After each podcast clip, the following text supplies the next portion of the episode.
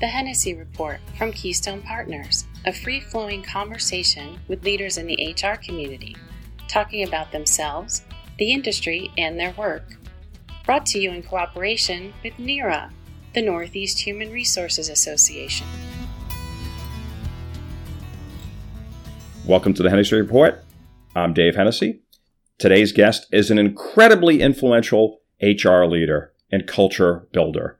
Her name is Patty McCord. She's the author of the book Powerful Building a Culture of Freedom and Responsibility. She's also the former chief talent officer at Netflix. At Netflix, they created a document that has been viewed millions of times called the Culture Deck. And as we learned in this podcast from Patty, it's not about the document. It's about what all of the leadership and the team at Netflix had created over time and is reflected in that culture deck. We're really excited to release this podcast to you. You're going to enjoy it. She is a one of a kind, authentic leader. And next up on the podcast is Bob Glazer, the founder and CEO of Acceleration Partners. And by coincidence, Bob is somebody who has studied closely Patty's work at Netflix over the years and implemented many of her concepts in his organization. And now I bring you my discussion with Patty McCord.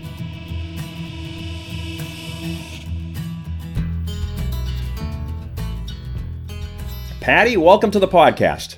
Thank you. I'm glad to be here. In your book, Powerful, which I just read and was fantastic, uh, you mentioned being in a meeting pretty early on when somebody in the executive team said, We are going to take about one third of the internet's bandwidth. And I remember in that in the book, you're like, Wow, that's this is big. I wondered if there was any other things early in Netflix that you think about like, oh, that was this is going and growing so much faster than we even imagined. Was there anything else that comes yeah. to mind to you that you're like, oh, we were I, just. I, I distinctly remember uh, the day at the company meeting, we had the bar chart on that was the number of subscribers per month that we had added. We had crossed the threshold of a million subscribers. And, you know, Reed put the chart up on the screen. And, in those days we held our company, our corporate company meetings in the local movie theater. That makes sense. we didn't have we didn't have room in our office to have everybody in the same place at the same time. And everybody just stood up and cheered. Like it was like as soon as we saw a million customers, everybody stood up and cheered. And afterwards Reed said to me, he goes, can you believe that? I mean, isn't it just uh, so overwhelming? And I said, I want to make a rug of that chart and just roll on it. it was just, who could believe that a million people will do it? And now it's 150 million or something like that. I mean, God. it's unbelievable. Yeah. This is really important for HR professionals the story about the internet bandwidth is that I sat in the you know in the room knowing that those facts about the business and went, holy wow we, we got to get more tech yeah right the barrier to our success could be ourselves right what what if what if we had that opportunity in front of us and the only reason we mm, couldn't get there is because we had the wrong team so that's the whole point of why I put it in my book. It's that you everybody is if everybody in the company is deeply immersed in the business and really understands what the challenges are, then you don't have to go and initiate a global change management right. you, you know initiative. you've got to say to people, wow, we can't keep doing this the way that we're doing it. Every employee should deeply live inside the business. What makes you money? How do you, you know, how do you serve the customer? And the other part is the final arbiter of whether or not you're successful right. is only the customer. You you've been so successful in your career and you know at Netflix, after Netflix, before Netflix. I was wondering if we could go back and just, was there an early obstacle that you overcame, or success, or an epiphany early in your life or your career that kind of gave you the confidence to go in the direction that you that you went in your career, like a turning point? Is there anything that you can look back on now and say that was really a turning point for me, where it set me on this path? You know, it's funny because um, these are all in hindsight. right? You know if i go if i go back to what i now believe to be the turning point at the time it didn't seem to be a turning point. It seemed to be a huge mistake. But i started out as a recruiter And I was a very good recruiter. And in the world of HR, um, historically, recruiters are sort of second class citizens. You know, the cool people are the people who are business partners and OD consultants and, you know, organizational design people and the people that get to talk all the fancy language. And I didn't because most of the language that I had learned was the language of technology because I recruited technologists. But I realize now in retrospect how deeply that functional capability affected who I am. So as a recruiter, you don't wig out when somebody leaves. Right. So retention is not something that you measure and glorify. You're like somebody leaves, woohoo, new job to recruit for, right? And you and you also know deeply that there's always somebody better. Always, right? So it's not the end of the world if somebody leaves a company ever.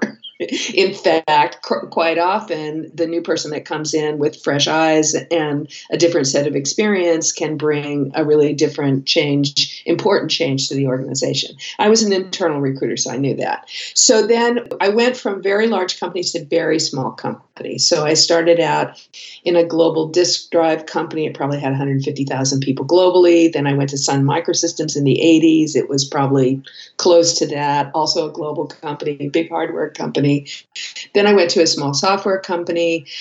Uh, and then I went to a startup, which is where I met Reed. And that company grew through merger and acquisition.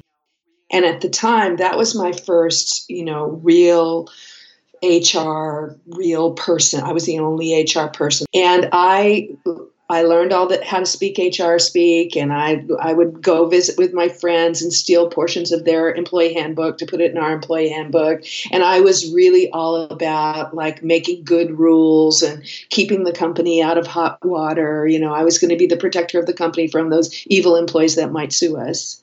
But in the back of my mind, I was thinking, wait a minute, I don't recruit evil employees that might sue us. Like you know people turn evil. It's like and if you hire somebody that's evil that is you know hell-bent on suing you you probably shouldn't hire them and you probably should figure out how to find that out in the interview. Right. These were the roots of your focusing on these culture. were, these were the roots of it. So by the time reed and i got to netflix and we decided so how he lured me to netflix was he said let's create the company we always dreamed of and um, let's let's make it so that if we're successful, we both still want to work here. I went to meeting after meeting after meeting where people would say, "What sucks about how we watch TV?" Right. Well, we don't get to watch what we want to watch when we want to watch it. I mean, that's pretty fundamental. And then I just and Reed would prompt me. You know, I had and don't forget about the commercials and the commercials. But I want you to think about that mindset. So Reed would say, I, you know, the annual performance review is kind of a stupid idea, isn't it? and I would think, yeah, actually, it is. What am I trying to do here? Right. So I just brought that product innovator mindset to the work that I did. And a, a, lot of times, to be fair, a lot of times this was Reed's Reed's idea. Like he'd say, "Can we get rid of this stuff?" And I would put on my HR VP hat and go, "Absolutely not, Reed. Everybody in the Silicon Valley does it this way." And then I'd step back and go, "Well, really?" So, so that I've been gone from Netflix seven years now. So I spend all of my time with other companies, and honestly, the most impactful thing that I tell people now, I mean, it, it literally every day I'm on the phone with you, or I'm in front of a group of CEOs, or I'm at somebody's leadership forum in some other country, and I say the most innovative thing you can do in your organization is go home and find something that you do that you've always done that everybody knows is dumb, and just stop in your eight part video series, you talk about best practice. It usually just means that everybody else does it that way. It doesn't usually mean that it was a best practice. Right. I know, you know, I and here's the deal. Like I left Netflix and I thought, you know, I've been doing some pretty fun stuff. I bet other people have too. This is going to be great. You know, I'm going to go out there and meet with other people who are like me, and maybe we'll collaborate. Maybe we'll make a consulting firm. Maybe I'll write a book. Was I didn't want to write a book. I was just wanted to do podcasts. so anyway, like maybe we'll do this. It'll be so fun. And I, honestly, I didn't find much. And I was in the middle of the current, you know, boom here in San Francisco. I found a lot of bartenders on payroll. yes. And a lot of, and I'm serious, and a lot of people who had the title, I'm not kidding you, Chief Happiness Officer.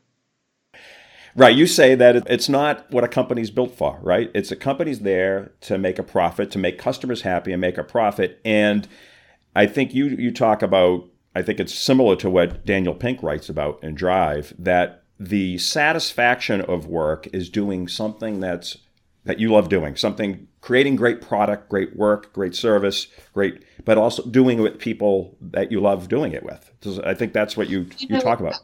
Yeah, I, will give you an example. Um, a couple of years ago, I was at a very lucrative, very successful startup in San Francisco. And I was meeting with the team of people who were in charge of employee happiness. And they were frustrated because they didn't feel like they had a seat at the table and they weren't being recognized as business people because the work that they did was making people happy. And no matter how happy they made them, people still complained. Mostly because they said, Do you have any complaints? And of course, people always did. and you know and, and one person told me i mean really sincerely very passionately you don't understand patty if you know if the company two doors down has better beer then people will just leave for better beer. And i'm thinking so goodbye. Why do you care? But so i said to them i said here's your assignment each of you know three people in this company who are inordinately successful because everybody knows who's great right? And i want you to pick each of each of you pick three of them and i want you to sit down with them and i want you to say tell me about what you've done here that you're really proud of. Tell me about the moments that mattered to you. And i said and then shut up and listen right? And i said and here's what you're going to find i promise you every single story you hear will be about something that was hard. It was about doing something, accomplishing something, usually with other people, with teammates, that matters. And it's not a different um, emotion for the CEO than it is for the person who puts the DVDs in the mailers. Right? It's the same right. emotion all of us have that says, I want to do a good job. I want to be proud of the work that I do. I want to be paid fairly for it. And I want to be treated fairly right? These are not difficult concepts, but but we convolute them, and then we make it so complex to operate in so many of our systems that we just sort of suck the joy out of people. The reason I called my book powerful is because the word I hate most is empowerment. I hate that word. Hmm. Right? It's like so I'm I, I give it to you what I got a magic wand. Who gave me the wand? it's not something you give, it's something you have. Right. right. We talk about all the time about going around empowering people. And and when I do my talks, the first thing I say is, you know why we have to go around empowering people now? Because we took it all away. right. So, so Right. You talk about controls, right? Management's not there to control well, people, right? You can. I mean, you can and you there should be a lot of controls in particular organizations and you know i do a lot of talks banks call me all the time too because they want to innovate and they don't know how and, but let me tell you the banks is the example when i say how about throwing something away how about doing something different how about innovating in the way you do it how about looking at all the stuff that you do that you've done for years that may not matter anymore and rethink about it they say comma oh we would but we're regulated right? And mm. that mantra in a company like a bank has become the excuse for not ever doing anything differently because we're regulated. Oh, I don't think you understand. We're regulated. I'm like, you right? Really? There, I have not in my many years seen a regulation that says companies are required to do annual performance reviews, for example, right? I mean, don't I do I don't think that's right. federal law, but they believe it to be true, right? Right. So that, yes. that best practices has become not just what everybody else does, but a legal requirement. We're legally required to do it. The hardest nuts to crack are the companies who've been around for 100 years and are successful. Because mm-hmm. there's no reason. Because, because there's a lot. That's right. right. Well, the, the proof is in, our, in our success. Yeah, we're right? a 150 yeah. year old insurance company, of which I don't talk to them much anymore. And I think we've got it down. I don't understand why we, they brought you to come tell us that everything should be different. And yet, these are the same corporations that say, gee, you know what? If I think about it, I think our future might be mobile. The banks, right? And um, and it might be that we need to move quicker, and it might be that if we think about serving the customer of the future, that's not my mom who really loves taking her dog to the bank. you know, I'm wondering as you talk to your your clients, the people you consult with now, about performance. A lot of organizations have shifted away from the annual performance appraisal. But what do you see as the major things that they're not doing well with that communication between managers and employees about performance? Where do you are able to help them quickly? It's mostly about practice right? So people suck at it because they don't do it very often. And if you just build in feed, feedback, and, and I mean two way, because the other reason, the other way you can train people to get better at giving performance feedback is teach them how to receive it and ask for it earlier in their careers, right? So one of my startups, um, they they mandated this is a big deal. They mandated something, and they mandated that every employee should have a frequent, and they demanded, figured out what the frequency is, a one on one with their manager, whoever, somebody that they report to every two weeks. Right. And it's and it could be as little as half an hour and as long as a couple hours if you wanted to. And every third one on one was about performance to, from the employee to the manager, the manager to the employee. And so it, when I meet with you every three weeks, you know, I can say, hey dave you know this is just this thing when are you going to get this done? You know we've talked about it a hundred times and you're not getting it done. Kind of disappointed in you because you're a guy that usually delivers stuff on time but you're you're late and you say hey remember the part about how you're going to call them up and tell them i was coming?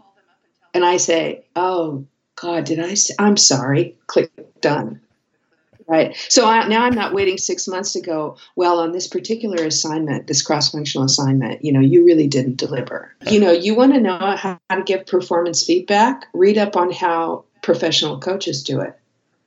Right. I mean, they mm-hmm. have specific right. feedback, you know, on a particular skill. They spend a lot of time talking about what your role is in the team. They spend a lot of time talking about the strengths and weaknesses of you and your teammates and the competition.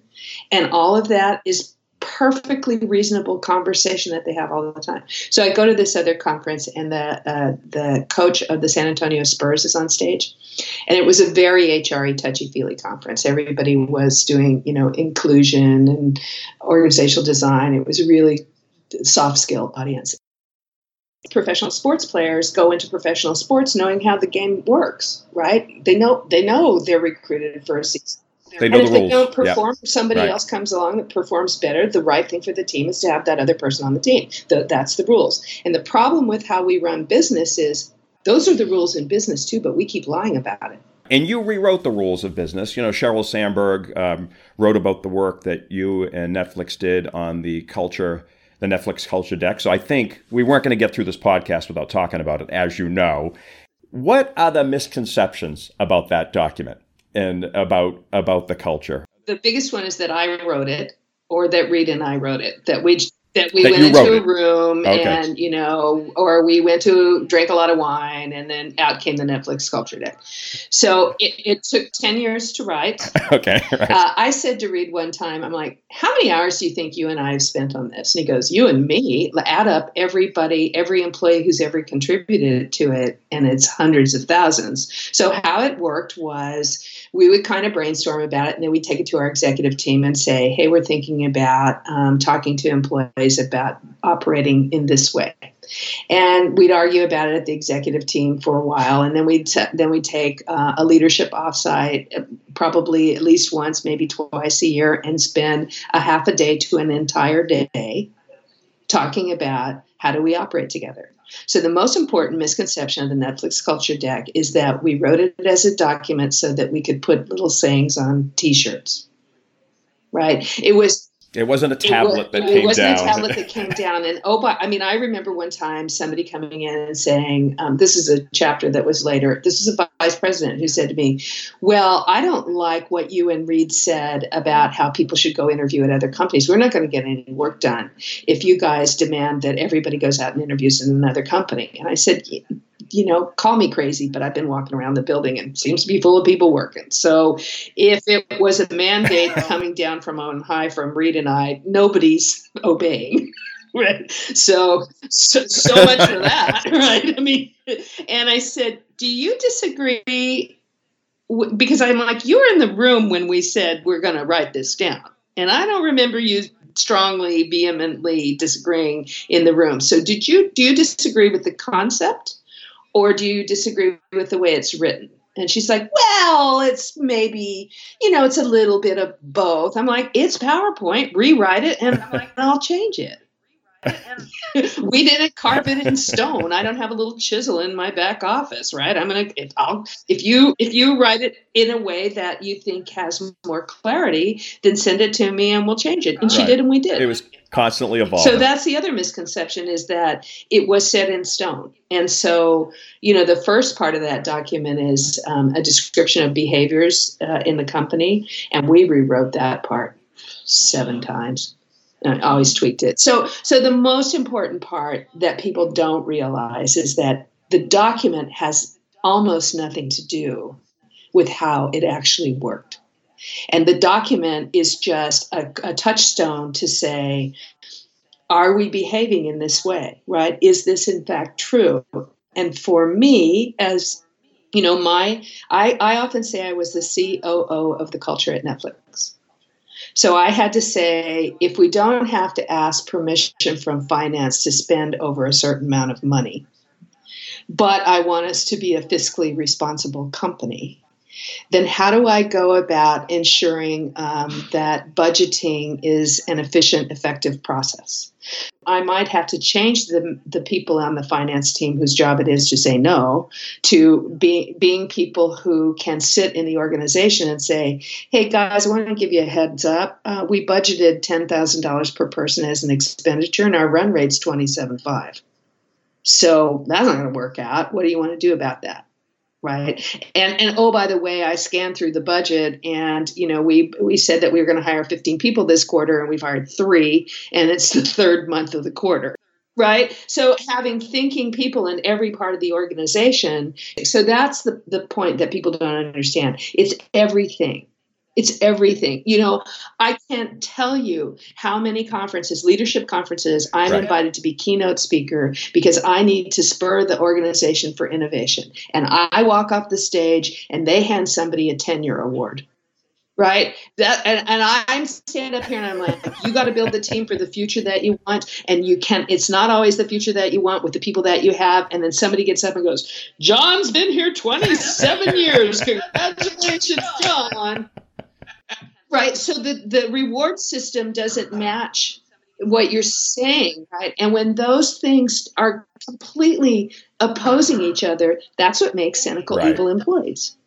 And one of the things that just jumps out at me is the keeper test. That's one of the ones that's controversial. We're talking about it right now aren't we? So you can't have the keeper test unless you have high performers who are very smart and have good judgment and are adults Okay, so that took years to figure right. out. Right. How and you have I, to have transparency, know, right? You need to have, have, all transparency. that. I have to be able to say to you in the interview, you know, you're a really smart guy and you seem to be really interested in the problem we're trying to solve, but you seem to be kind of wigging out about the part how we don't have uh, time off rules. Right.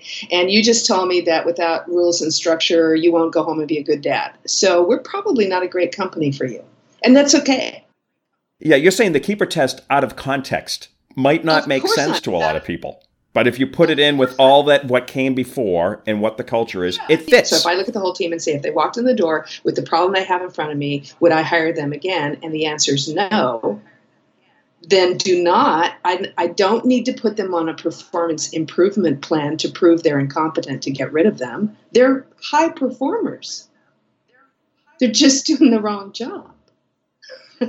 right? And so, uh, and that was that's, that's the, the keeper test. test, right? It's not do I like you anymore, right? It's not do I want to have your children, right? This whole family metaphor is just crazy, right? It's like for this team I'm building, if I'm, I have a basketball team and all of a sudden we're going to have play rugby, then it's highly likely that the members of the basketball team are going to be the wrong members of the team. And oh, by the way, you can say, but I want to play basketball. And I can say, I know you do, and you're really good at it. Here's five companies that play basketball. You asked me also about pivoting points in my career. The other one was when I realized that if you create a company that's a great place to be from, like what if that was your objective rather than retention? What if you, as a manager, said, I'm going to make sure that every single thing that everybody on my team does is resume worthy? Right? Then you're going to think about how you have the members of your team be members of your team very differently, right? And then you're not going to be all caught up in I'm not developing developing them enough. You're going to say, "Wow, I've got this problem to solve, and here's the time frame, and this person might can do it, but they're going to need some extra knowledge. Uh, so we need to make sure that they get that knowledge so that they can be successful, so we can be successful and win, right?" Um, that's different than right, here's right. the five courses you should take in conflict management the biggest culture of fear thing is that people are afraid it's going to come out of the blue.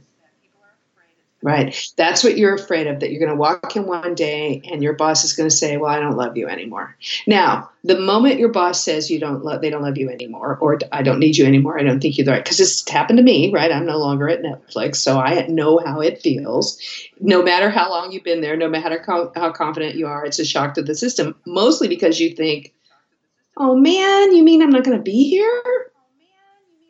Is there something that you had as a really strong belief about culture, about about the way work gets done inside, maybe even when you were at Netflix, that you have it was a strongly held belief, but now you have a very different view about it, that you've changed your mind about something important with regard to culture or people yeah i mean the, the keeper test is one of them. I just i believed that we couldn't have true and honest conversations about breaking up because if i did it wrong i'd get sued right? So for example the performance improvement plan regardless of how you did it, I believed that it was only fair to, in writing over time, give people the heads up that something was going to happen and that they were imminently failing. I was making up stories to tell you that I thought would keep you from your getting your feelings hurt about that you weren't I didn't need you anymore, but I didn't just say, you know, I hired you to build this thing and you built it and honest to God, guy, I love you to pieces. I just don't need you anymore. And I thought you couldn't say that because right. then you would sue me. And then I thought, I started thinking about the people that actually did attempt to sue. And they were always people who were like, You never said anything. This came out of the clear blue sky. I mean, my performance reviews are excellent. Now all of a sudden I'm crap. Like, that is not fair. And the reason why they believe it's not fair is because it's not. Uh, Patty Keystone produces this in uh-huh. cooperation uh-huh. with NERA, which is the local Boston area okay. SHRM chapter. And we have the question of the podcast for you right now. In fact, Sarah Dumont uh, here at Essex Partners is on the board of NERA YP, the NERA Young Professionals podcast. She's going to come in and ask you this question right now. Sarah Dumont. Hey, Sarah, give me the question. Hi, Patty. Hi. The NERA YP question uh-huh. today comes from Sam Hammerman, who is an HR coordinator at HubSpot. And her question is I've read a lot about your work in building a culture of high performance at Netflix. When thinking specifically about building a high performing HR team, what are the traits of a high performing HR professional? Also, once you identify talent, how do you ensure that the people you hire reach their full potential under your leadership? Okay, so let's take part A. Um, the number one uh, characteristic for great HR people is great business people. So before you ever learn any HR phraseology, I'm serious. Before you talk about organizational design and development and motivation and um, employee engagement, talk about profit and loss. Okay, you should be deep, deep inside the business. I'm serious. If you can't read and understand your company's P and L, then you should just go home and try again right? And and and and the most important people for you to learn from on that are the people in finance and the cfo so a great partnership between the cfo and the head of hr is really important. And i know katie at hubspot and i know that they have uh, that they work on this a lot. Actually, Dharmesh at HubSpot, who wrote the HubSpot Culture Deck, I call him my pen pal because when he first started writing it, I had just left Netflix and we talked about it all the time. So that's that. First of all, under and I don't mean and I mean whatever team that you're supporting, uh, if you're a coordinator, whatever team you're in, really understand what matters to them, what they're trying to do, what their goals and objectives are, uh, what kind of people are doing great. I mean, get under the skin. This is the recruiter part of me. Find out what people who do great work in the team that you support love to do. And be, well, you have to be really clear about what you're trying to achieve as a team. And um, and I would say the hard part I have with that question, I'm, I'm going to push back on you a little bit. Sam, we don't reach our full potential ever, probably. I'm still working on reaching my full potential, and I'm a long way from it. So that's kind of a big ask. So here's the Patty McCord version The job of management is to build great teams that do amazing work on time with quality that serve the customer. That's it. Well, Patty, we're just about out of time, but I have some rapid fire questions that are a little silly and fun. Okay. Um, okay. I like one if you could write a letter to your 30 year old self, letter of advice to Patty McCord at 30 years old, what would it be? You're better than you think you are. I would say you're better than you think you are. I wish I had had more confidence earlier on. Yeah. That's great. By the way, when uh, she was asking the question from Sam at, at HubSpot, I was talking with Katie Burke. She was on this podcast, as you know, episode 15, and she said you had a profound impact on her career. So yeah, she she expressed that to me, as you probably know. I mean, and she's such a great example of somebody who wakes up every morning and says, how do I think about this in terms of the business and the people that I serve, not how do I be a great HR person? You know, which makes her a great HR person. I, I love those guys. What's something interesting about you we can't find on in your book or in social media or um, on any of your TED talks? Something interesting about you that we don't know. There's actually nothing you're willing to there's share. actually nothing that interesting about me. I mean, the stuff that I do now. If I really tell you about the stuff that sort of blows my hair back now, um, I, am a I'm a big gardener, and I'm really excited about going to the nursery. I'm, I'm I'm remodeling a house in a place that has a waterfall, and I'm very into aquatic plants these days. So that's so. great answer. I love it. And the best performance you've ever seen. It could be musical, it could be a, a show or a sporting I, performance. I, What's I, the best thing? I saw Santana at the Fillmore when I was like 20. Um, and there were like 30 drummers on stage. and, and you would have had to be dead not to dance. well, I think I think we should end the podcast on that one. Okay. That is fantastic. Thank okay. you, Patty. So great to meet you and interview you on this podcast. Great, thank you too. Thank you for listening to the Hennessy Report from Keystone Partners. Be sure to subscribe to listen to all of our conversations with leaders in HR. Go to KeystonePartners.com and click on the podcast button